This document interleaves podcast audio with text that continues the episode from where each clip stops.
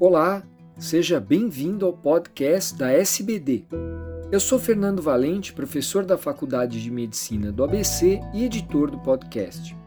Esses programas contam com a participação de grandes diabetologistas brasileiros. Esse podcast faz parte de uma série com resumos dos capítulos da nova diretriz da SBD 2021. Nessa edição, será feito um breve resumo do tratamento farmacológico do diabetes tipo 2. Confira o documento na íntegra em diretriz.diabetes.org.br.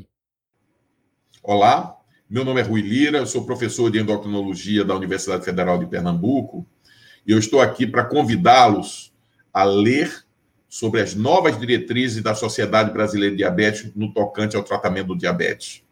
E no meu caso especificamente, fico junto a doutor Saulo Cavalcante, Marcos Tambassa e Luciano Albuquerque, nós tivemos a missão de desenvolver as diretrizes baseadas nas eh, evidências científicas do tratamento do paciente diabético tipo 2 com e sem doença cardiovascular prévia. E aí os senhores vão perceber claramente que nós fizemos diferentes fluxogramas de tratamento para o paciente com doença cardiovascular e sem doença cardiovascular prévia. Nesse documento, nós enfatizamos de forma absolutamente clara que a modificação comportamental, através de uma alimentação adequada, perda de peso, no caso de paciente diabetes tipo 2 com sobrepeso e obesidade, atividade física sistemática, essa recomendação está presente em todos os pacientes diabetes tipo 2, independentemente com e sem doença cardiovascular prévia. No tocante ao fluxograma de tratamento farmacológico, os senhores vão ver que nós colocamos a metformina de novo para todos os pacientes, tanto com como sem doença cardiovascular prévia, desde que eles não tenham contraindicação e eles tolerem a utilização da metformina.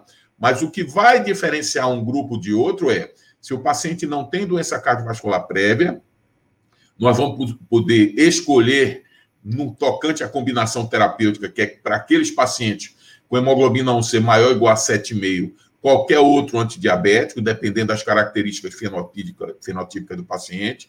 Esse documento chama atenção que mesmo aqueles pacientes com hemoglobina 1C menor que 7,5, na verdade entre 6,5 a 7,5, existe a faculta-se a possibilidade da combinação de metformina mais inibidor de DPP4, após o, o resultado do estudo Verify mostrando eficácia adicional, e no tocante a paciente com doença cardiovascular prévia, nós vamos colocar de forma muito clara a prioridade da combinação de metformina ou com inibidor de SGLT2 ou com agonista receptor de LP1, porque esses dois grupos de fármacos mostraram, através dos últimos estudos de segurança cardiovascular, um claro benefício e proteção cardiovascular.